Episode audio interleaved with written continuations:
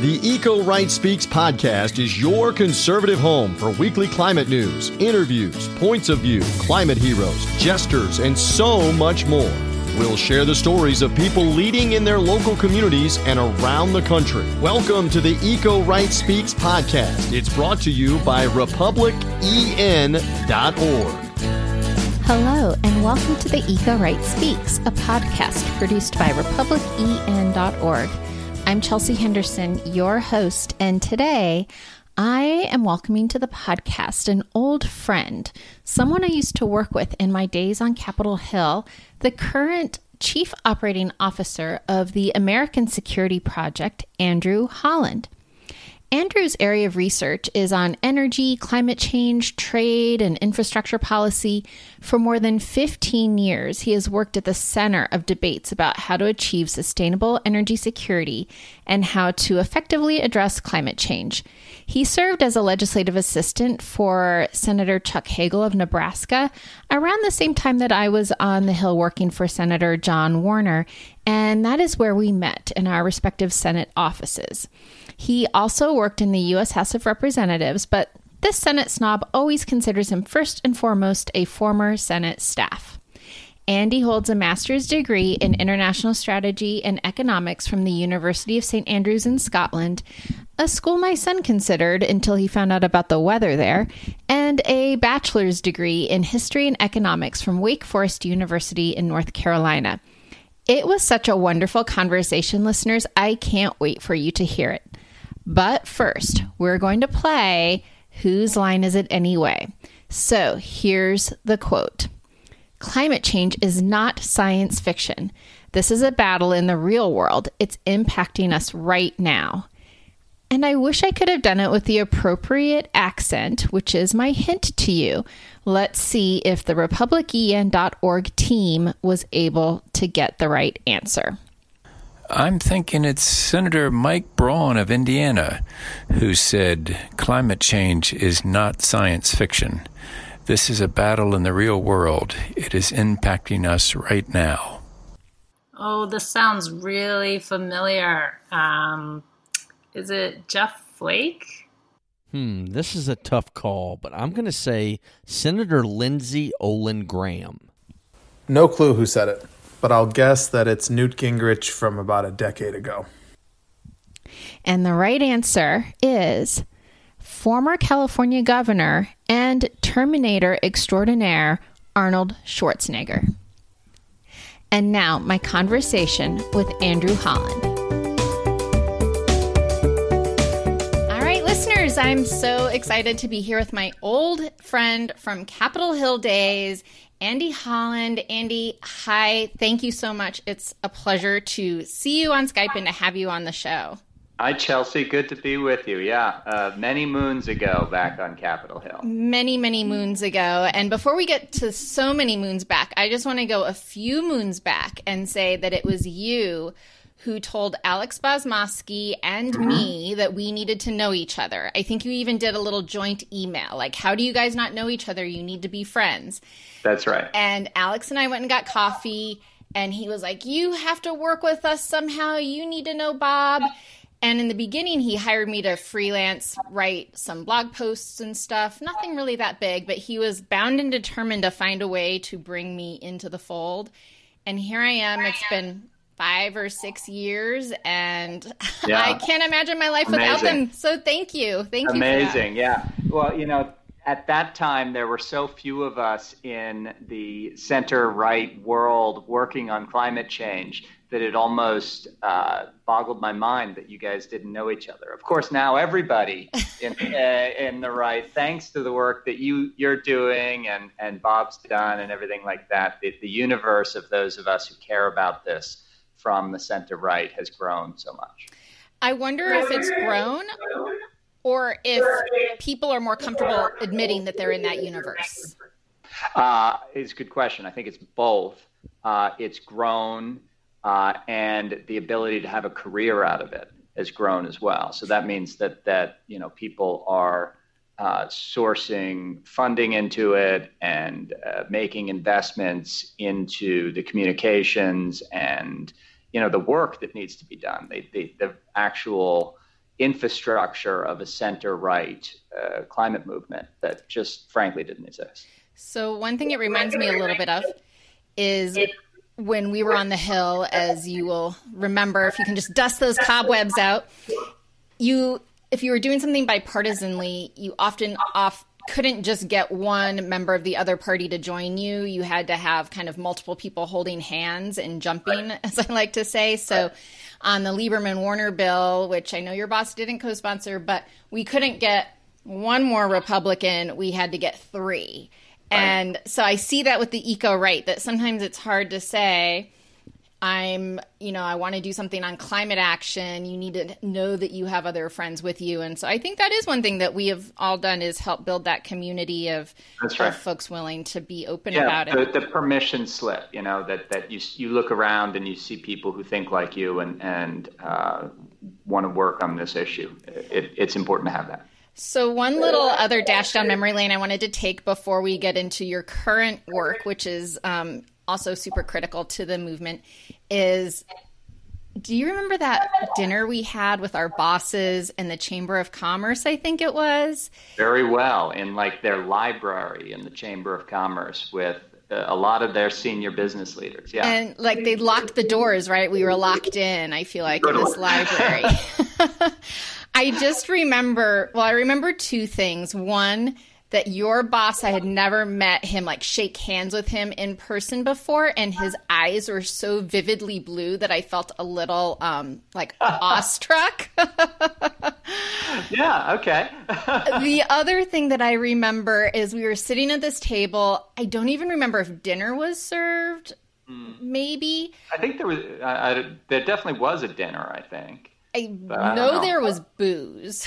Yeah. Not that I had any because I was with my boss, but I remember everyone had to go around the table and talk about why they were there. And the whole time I was just thinking, I don't know why I'm here. I might have been one of the only women, if not the only woman in the room.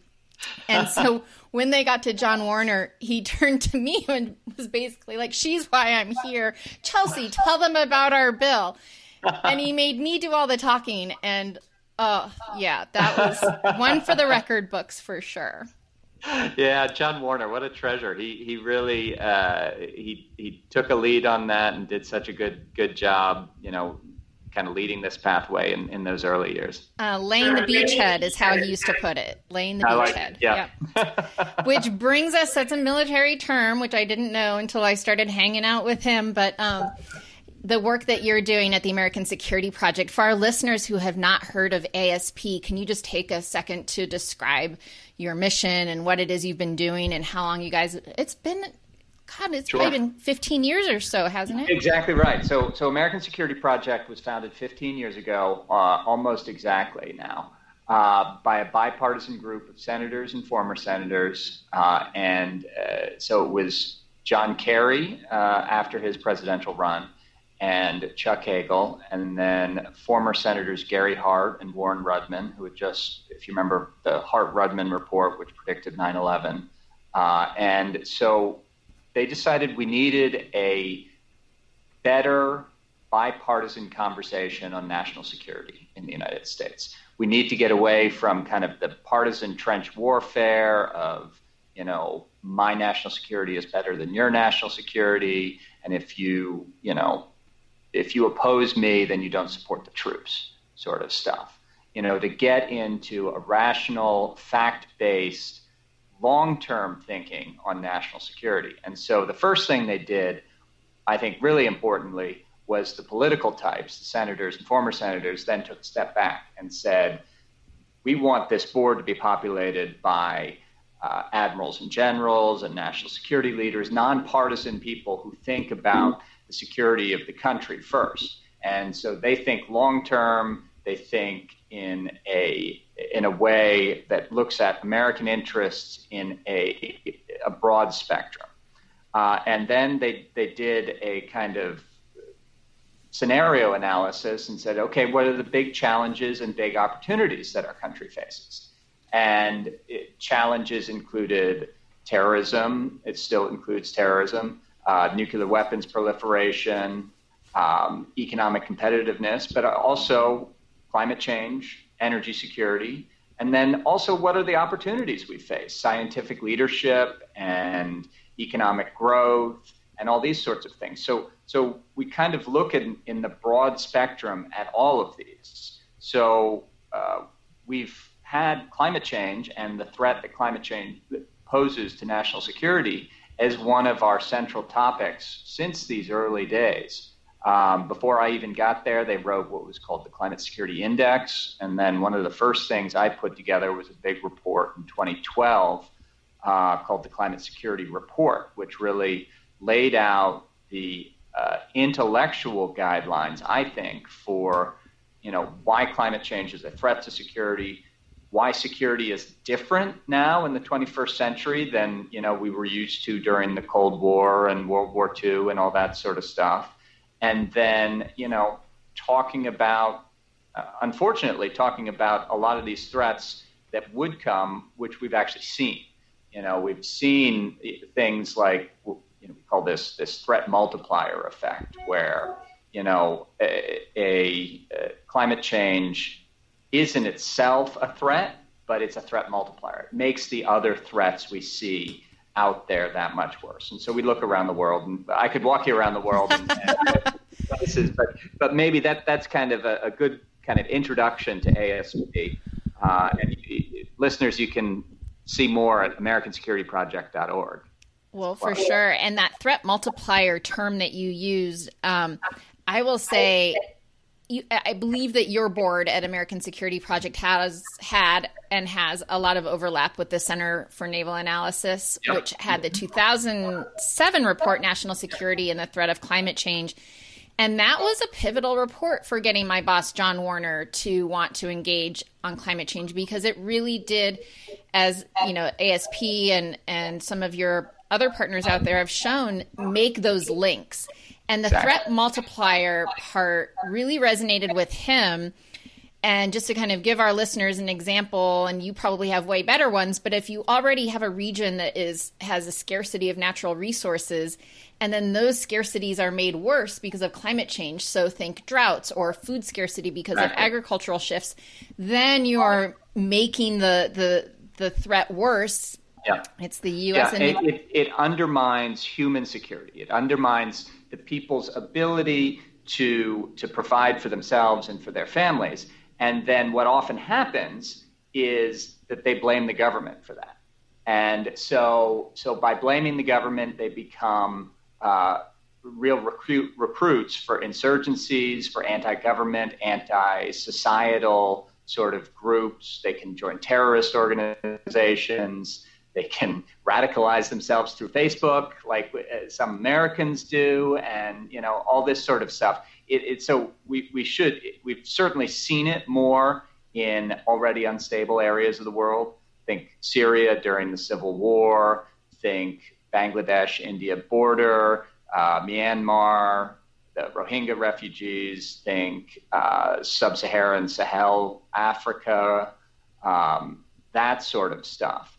But certainly, you're right that this isn't something that is simply restricted to these, you know, far-flung areas of the world. You know, it's a threat multiplier along the American-Mexican border. You know, it is something uh, already, you know, starved of water, um, seeing a, you know, a mega drought probably in in the happening, uh, and it's driving migrants, driving people towards the American border uh, it's undermining um, agriculture on both sides of the border. So the, these sorts of things, uh, yeah, they accelerate instability. They multiply already existing threats, and you know could tip areas into insecurity and even conflict. We're energy optimists and climate realists. Stand with us at republicen.org. Now, back to this week's episode. You said the magic word, which is refugees. And uh, one of our volunteers a few years ago wrote an op ed that basically said if you're somebody who cares about immigration policy, mm-hmm. You should care about climate change because there are going to be implications on the numbers of people trying to seek refuge here as they're escaping the effects that they're seeing in their own countries. We're going to have our own impacts here um, in the US for sure. And one thing, just to kind of keep it more domestic, yeah. you know, looking at the bases that are going to be impacted, or that are already being impacted by sea level rise. I think that's a really big um, argument right there why we need to be doing something. Totally. You know, uh, so Norfolk Naval Base is the largest naval base in the world. It's how uh, how the U.S. Navy projects power into the Atlantic and uh, throughout the whole world. Uh, it also happened. It's in the Hampton Roads area, which unfortunately happens to be both a um, hotspot for sea level rise and also land subsidence. So the land is going down at the same time as the seas are going up. So, so it's a problem. Uh, and so what that means is that you have to you have to build higher piers, higher docks to be able to protect ships. You have to be able to to build seawalls. You have to basically what you have to do is plan and spend money, and you can protect it and you can do it, but you have to do the planning and you have to spend the money. And so it's really important that the military be allowed to do this sort of stuff, to be allowed to plan. They're really good at planning. You know, they think long term and they can do this sort of planning. Uh, but they, they have to be allowed and even encouraged to do it. We've actually seen uh, bipartisan majorities in Congress over the last three, four years inserting um, pieces into bills. The National Defense Authorization Act is the annual um, defense uh, policy document. There's been bipartisan majorities, uh, you know, Republicans and Democrats putting these these pieces in there, telling the DoD, "Hey, this is happening. Give us an, an analysis of where you think is most vulnerable uh, and what what needs to be done done about it." And now they're actually starting to spend money on it and think about it and, and kind of build ways to prevent these things. Well, you just sort of sparked a memory of the Quadrennial Defense Review. Yeah, QDR. Yeah, I haven't really thought about a QDR in a few years. Have they had one under the Trump administration? So, so that the QDR, um, based on the 2016 NDAA, so to get into arcane stuff. The QDR has been supplanted by the NDS, the National Defense Strategy. Gotcha. So the National Defense Strategy was put out in 2018, uh, written by uh, under Mattis, uh, and uh, so that think of that as the QDR. Okay. And notably includes no mention of climate change. Hmm. So you know, we actually did a report at ASP right after that came out, uh, saying climate change is in it if you read between the lines. You know, Jim Mattis is smart enough to know not to actually write climate change in there, but you know, it's in there as part of the planning. You have to start thinking about this stuff. You know, it, he is worried about unstable regions of the world. He's worried about great power competition. Climate change plays a part in that sort of stuff.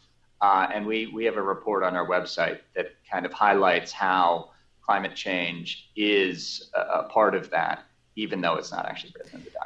Well, I just think that overall, the fact that so many of these top military advisors, both past and present, are engaged on this issue should be a real, um, a real. Uh, we were talking earlier about the permission slip. You mentioned the permission slip. So for those who maybe they see climate change as you know a tree hugger issue or even our own executive director bob inglis said he used to be against it because al gore was for it if you trust our military then you should trust that climate change is a problem we need to be managing.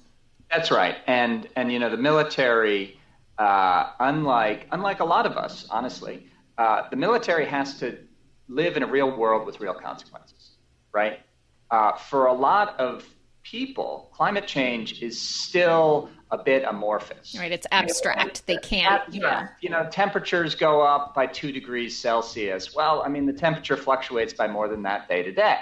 You know, so it's it's a bit abstract. For military people, it is not abstract. The seas are rising. The you know the storms are worse. and there are consequences to that. You know, people are being radicalized in uh, you know the Sahel and Syria, like we said before, because of droughts, because of weather changes. So you know, when you have to live in the reality-based world uh, and deal with you know consequences, I think that that kind of focuses the mind. So, kind of taking it back to real world, um, how are you spreading your message these days? I know in the past you would hold a lot of briefings. I've been to some of those briefings. Um, you know, a little bit of travel definitely in your docket, but now yeah. everyone's uh, grounded. And so, how are you managing? Yeah, yeah. You know, the work continues. Uh, so, uh, ASP really since 2013, you know, it, with episodic ups and downs uh, has taken our admirals and generals and other members of what we call our consensus for American security. This is our, our group of validators and board members and such uh, around the country to talk about this to audiences. We particularly focus on, um, you know, sort of non, not the usual crowd for environmental groups. So we, we try not to go to the Sierra Club and and stuff like that. We try to get in front of the chambers of commerce, you know, the, the local World Affairs Council, all that sort of stuff, uh, and talk to these people in a rational, fact based way, you know, lay it out. Uh, and so you're right, we used to go around the country and do this, but we still can go around the country a lot easier doing it virtually. So actually, our organizers that we work with uh, are still in in their home states and and uh, are able to organize people through Zoom, and uh, we've had really great success um, briefing senior people and hosting events. We just did an event uh, early September in uh, well not in but it focused on Arizona. Uh, and we, we talked all about Arizona issues, and we brought in Arizona people, and and you know, it was 150 people from all across Arizona, mostly. Wow. Uh, so, you know, without having to get on an airplane.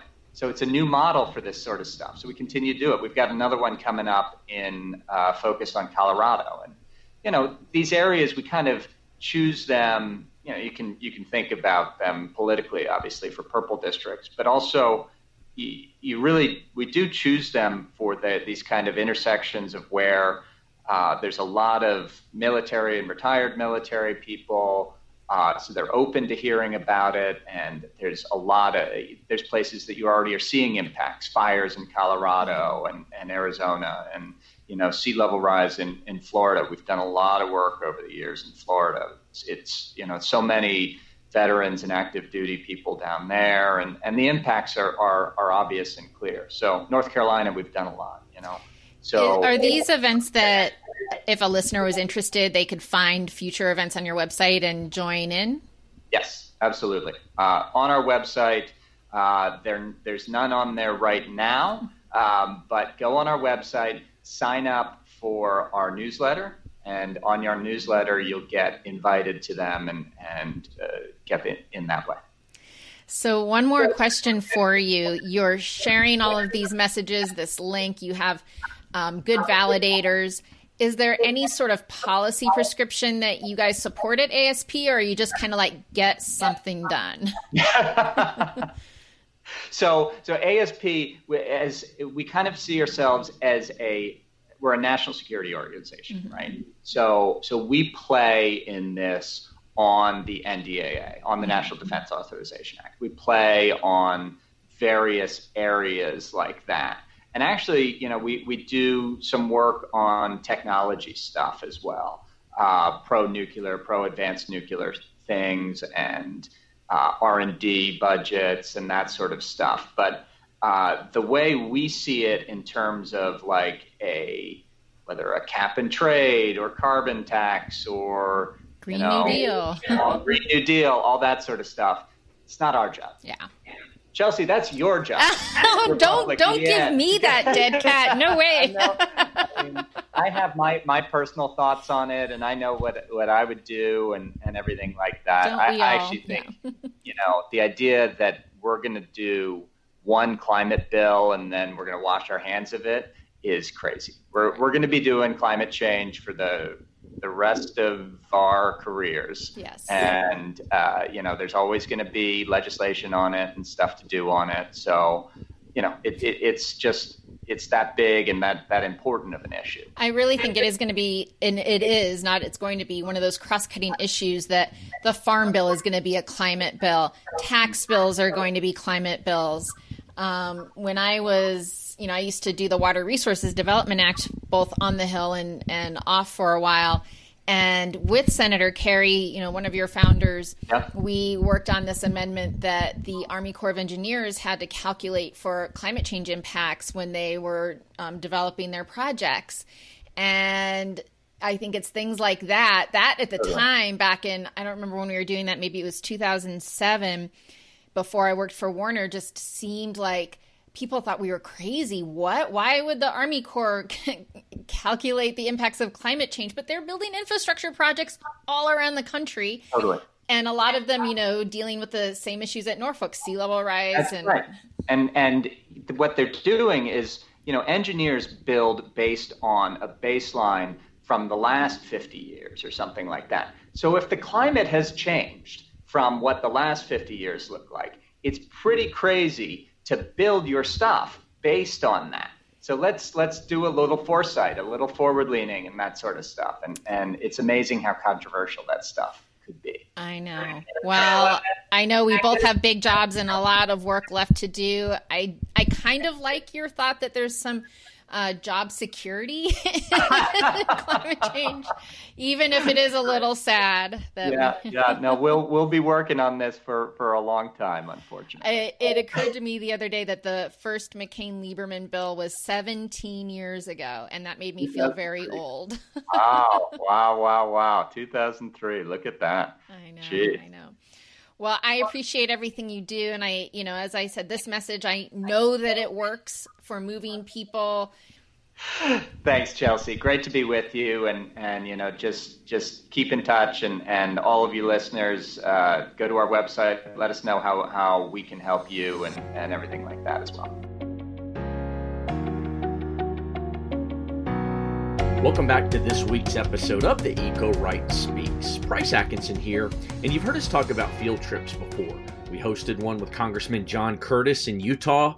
We hosted one with Congressman Francis Rooney down in Florida.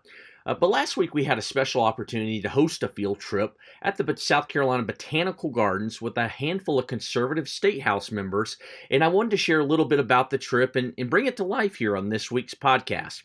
Our good friend Judge Gary Clary, a retiring conservative in the state house in Columbia, somebody you've heard here on this podcast, and a great friend of us at RepublicEN, helped us organize the field trip with three of his colleagues joining us at the Botanical Gardens on the campus of Clemson University.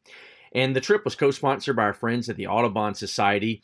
And we had South Carolina State House members Neal Collins, West Cox, and Jason Elliott on hand with us to see and hear just how climate has impacted the region and specifically the botanical gardens itself.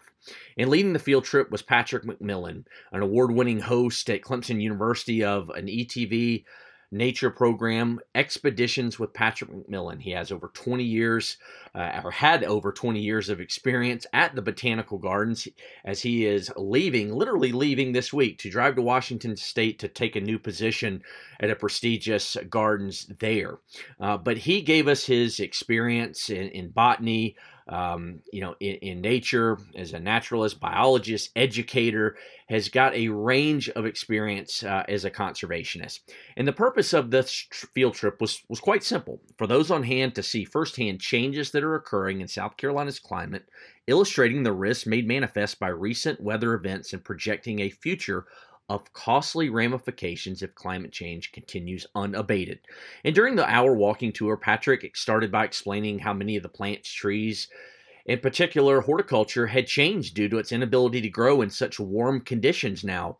Uh, as the 10 degree temperature rise and average winter low has changed the grounds from when, when, when, they once had hostas and azaleas that dominated the grounds to now where you'll see more agaves and even palmetto trees right looks like almost sometimes in spots of the garden right out of phoenix arizona Uh, but a self described conservationist, Patrick explained how unique this area of the country is, where the southern Blue Ridge Mountains we sit at the base of are, are being are one of the most resilient climate spots in the world. And the amount of people buying property and flocking to this region is huge.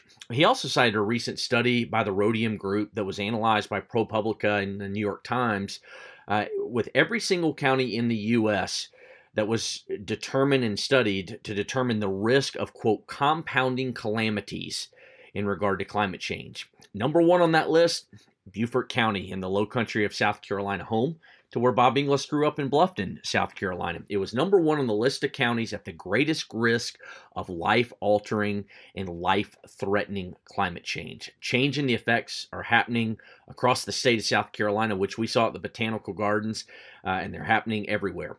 But afterwards, Patrick shared what he most wanted everyone that was with us to take away from the morning. You know, one of the biggest points is that we're all right smack dab in the middle of a changing climate. We're dealing with more volatility, you know, and it impacts every facet of our lives and livelihood. But the thing that I really wanted to bring today was how people, how we have always been a driving force in the generation of life around us and how the choices we make in this age when we we just have to adapt. Right. right? It's 2020. it's adaptation, man. Yeah. Uh, and and that's been our traditional role. South Carolina has been a leader in so many areas that we don't get credit for. Um, from you know being, having the first natural heritage program in the in the country, uh, protecting our green spaces on the state level. Um, it, I think it's high time we recognized we need to be a leader in this too. Yeah. As parts of our uh, parts of our state are some of those parts that are most at risk, and other parts are going to be the places that everybody wants to be. Right. Our good friend and outgoing state house member Gary Clary said after the field trip he hoped his colleagues would see the leadership opportunity within the state. I think that the way Patrick has uh, has developed the gardens here in, in his leadership and the way in which uh, we see our climate changing right in front of us uh, with the diverse plantings that we have and and everything that is going on here that this should show us that this is truly a bipartisan issue uh, but more importantly, I invited invited my Republican colleagues to be with me because uh, Republicans need to be taking the lead on climate change in, in this state and in this country.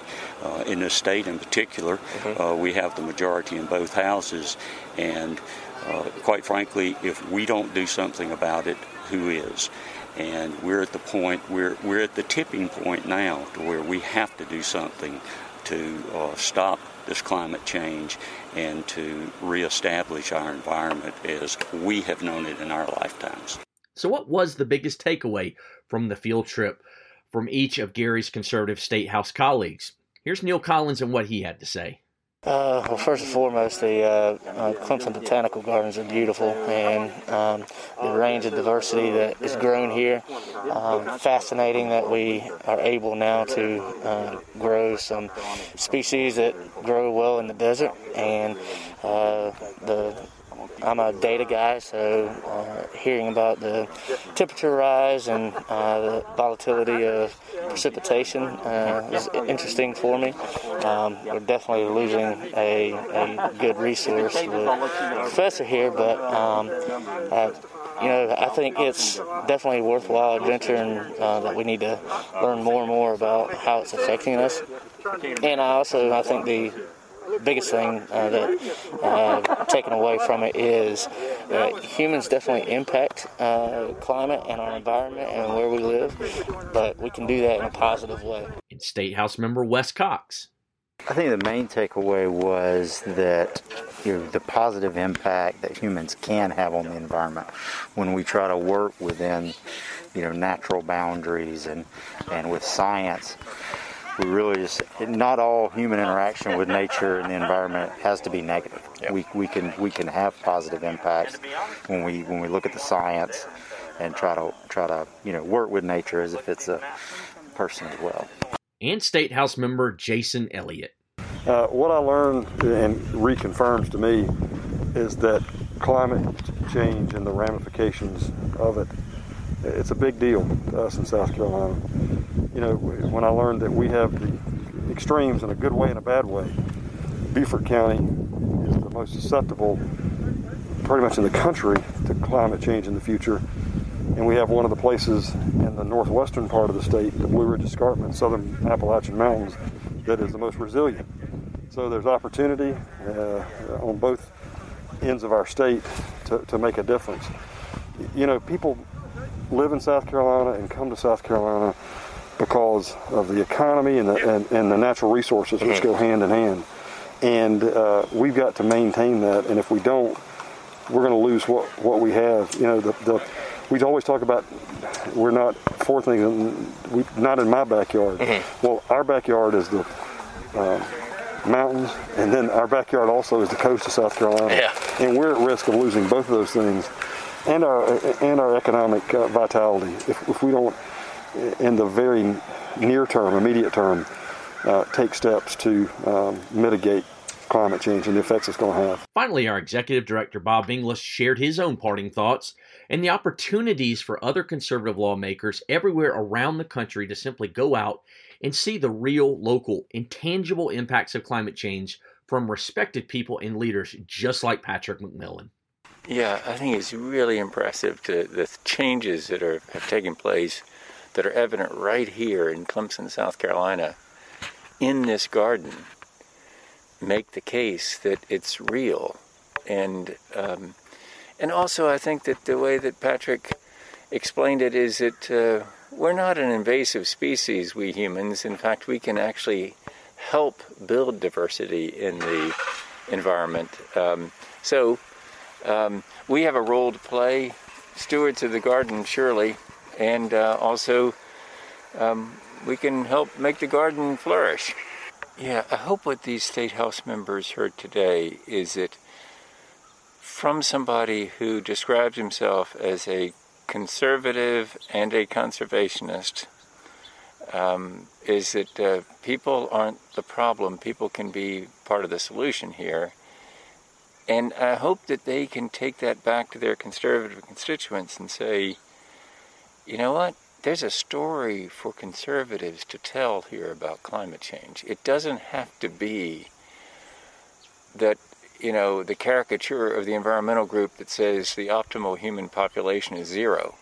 That's not what Patrick McMillan was saying here mm-hmm. today at Clemson's Botanical Garden. He was saying, no, humans have an important role to play in the ecosystem we just need to play it, and we need to be uh, smart about how we do things so that we end up with rich diversity in the uh, in the ecosystems and uh, preserve the beauty of it and the um, the many species that uh, make us a special place. And so, what we saw here in South Carolina is true across the country. And if more conservatives uh, state house and senate members get out and hear from people like Patrick McMillan in places like this, their backyards, they'll find out that oh yeah, it's really it's it's real, and you there's no there's no winning an argument with the thermometer. Mm-hmm. You know, um, there's no winning an argument with the the data. So I hope what happened today is that they're more equipped now to go dispel that ideology that wants to dismiss climate science because they can say, you know what, go over there to the botanical garden at Clemson and you will see it. Price. We are inching up on episode 20, and I'm so excited. Me too. Um, we've come a long way in a short period of time, and it's very uh, very, very exciting. And uh, I'm excited uh, to con- continue to keep doing this. I'm excited uh, about the latest review that we got. And I want to read that now, which you can give us a review on Apple Podcast. Uh, if you so choose, we would love to get a, uh, star rating from you, one through five stars. And if you'd like to say something about the podcast, we would love for you to to do so. So let me read this review. Uh, this one came in uh, just a couple days ago. Uh, quote, nice to see someone in the Republican Party not only advocate for climate change, but offer pragmatic ways for reaching across the aisle to break the logjam. Never heard of John Curtis before. I wish there were more folks like him in Congress. I am a right leaning independent and business owner. Chelsea so kindly mentioned in a recent episode, I'm old enough to remember when the Republican Party made climate and the environment a priority. Keep pushing to swing the pendulum back in the right direction. Maybe they'll win me back. So that is from. Wow, uh, that's great. yeah, every nickname with Jim is taken. So um, appreciate that person writing that review because um, finding a somebody that is a somebody with conservative roots that um, does believe in climate. Those are people that we're trying to reach, but uh, we appreciate uh, him taking the time or her taking the time, and anybody that's written a review up until this point, we will read it here on the podcast. We sure will. And it just makes my day to know that we're reaching people and that we are connecting folks like that reviewer with great lawmakers like Mr. Curtis. And, you know, in this episode, obviously, we talked to my pal, Andrew Holland, who I know from way back when we were on the Hill together. And, you know, I just think that he and I definitely worked in the Senate at a time when there was more bipartisanship, when it wasn't a dirty word, when you could, you know, come together with the other side of the aisle and do things. And, you know, we both left the Hill around the same time. You'd really, really, really have to, like, I don't know what you would have to do to get me to go back these days. But uh, anyway, it was really fun to catch up with Andy and and have that conversation and share it with our listeners. Yeah, there is no on the House side, quote unquote moderates, I guess so to you know if you want to call them by the political term, but they're no longer there. You know, they've gotten picked off. Yeah. You know, you get primaried if you even come off that uh, partisan left or right wall, and so. You know, people like uh, Sherry Boehlert, who was a longtime chairman of the House Science Committee, somebody like uh, Heath Shuler, who was a Blue Dog Democrat, you know, the mm-hmm. Tuesday group, you know, the Blue Dogs, those moderate groups. There's just very, very few of them there, and it's all hard right, hard left. It's so hard to get those f- people that are even further apart to even come to the middle to have a conversation. Yeah, it's a sad thing. Um, I do hope that you know, depending on how things turn in November, um, one thing that uh, another old friend of mine who works on the Hill pointed out is that if Democrats pick up more seats in the House, that they will be of the blue dog variety. And I think even if you look at some of those close Senate races, um, kind of the same thing. So maybe we can find that messy middle or the far middle, as our pal Nick Huey likes to say. Uh, maybe we can see some more of that um, that sort of ideology, uh, or at least level of cooperation um, back in our our Congress that we love so much. you stumped me in the uh, whose line is it this week, but I wanted to in that last segment I you know put together and you heard audio from the lawmakers uh, from here in South Carolina that joined us for our field trip uh, at the South Carolina Botanical Gardens late last week, and you know I just wanted to you know put this plug in because Gary Clary, who we've obviously had as a guest on here, he's Judge Clary, uh, retiring state house member uh, somebody that believes in you know everything that we do. He really, really helped us do a lot of the hard work and getting that field trip together late last week. And so I just wanted to you know shout him out and say thank you again because those kind of partnerships that uh, that are lasting and, and that proved a, a, a just a wonderful event that we had uh, over at Clemson last week. Uh, Gary was so instrumental in making that happen. And, you know, again, it just sort of affirms for me that what we're doing here is important. That is, you know, Mr. Clary, Judge Clary is somebody who I didn't know until I saw that op ed of his. And then, you know, that just sort of was the snowball that we got rolling. And to be able to get him on the podcast and then forge that kind of relationship where he wanted to do more and he wanted to to participate in this field trip. I believe he wanted me to go on it. Unfortunately, uh, wasn't able to make it happen this time, but a future field trip for sure. He did tell me, he said, yes, tell Chelsea. Uh, I said hello and sorry that she couldn't join us. I said, well, being eight hours away, it wasn't just down the street, eight minutes. So, Uh, but he understood, and uh, but yeah, appreciate Jason Elliott, um, Neal Collins, and West Cox, uh, state house members for coming out and spending uh, a few hours or an hour with us over at the Botanical Gardens. But uh, Chelsea, uh, until next week, got another good one on tap. We sure do. It'll be our 20th episode.